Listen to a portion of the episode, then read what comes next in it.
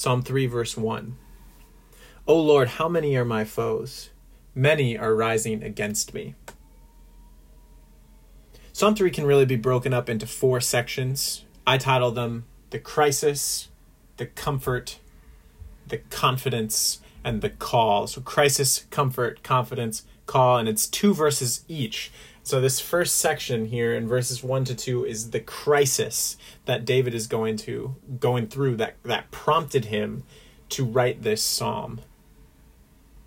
And he says, "Oh Lord, how many are my foes? Many are rising against me." And we we read in the superscription that this was when Absalom, his son, was rebelling against him, and he had to flee from Absalom.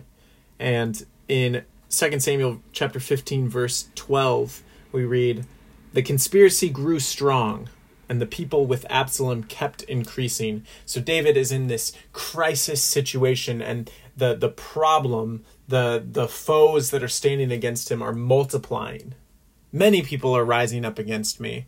It's like a flood of enemies, and I am standing alone on the shore facing the tsunami of my uh, tormentors. And so uh, we can extrapolate from David's situation and, and say and just comment that when things are going wrong in life, oftentimes it comes in groups, it comes in bunches. This thing went wrong and then this family member has this going on and there's this trial at work that i'm facing and uh, i have this anxiety about a future situation. Trials often come together in bunches but what david is teaching us in in this psalm is that that when the trials come in bunches when when there's an overwhelming uh, task or force against us that we're facing, we don't run away and hide. We run to our refuge. Uh, Psalm 2, verse 12, talked about the refuge uh, of running to Jesus, the Son. And are all who take refuge in Him. And so Psalm 3 is an example of when the trials come, running to God for refuge.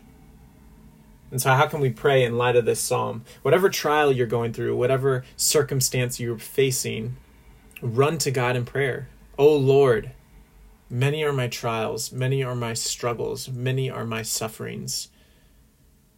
And then just lay them out. Run to the refuge, the safe refuge of God, and lay out your trial. When you are in crisis, run to the Lord. It's a safe place. It's the only safe place. So run to him and and present your case before him. This is what's happening. This is what's going on.